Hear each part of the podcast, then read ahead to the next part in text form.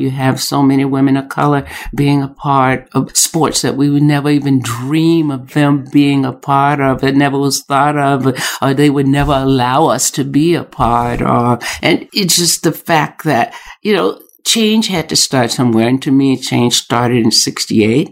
It was moving on. And it's just now women are getting more empowered and being listened to a lot more. And that's, that's great. I think it's not just on the athletic field. It's everywhere. And that's what we need in order to make a change.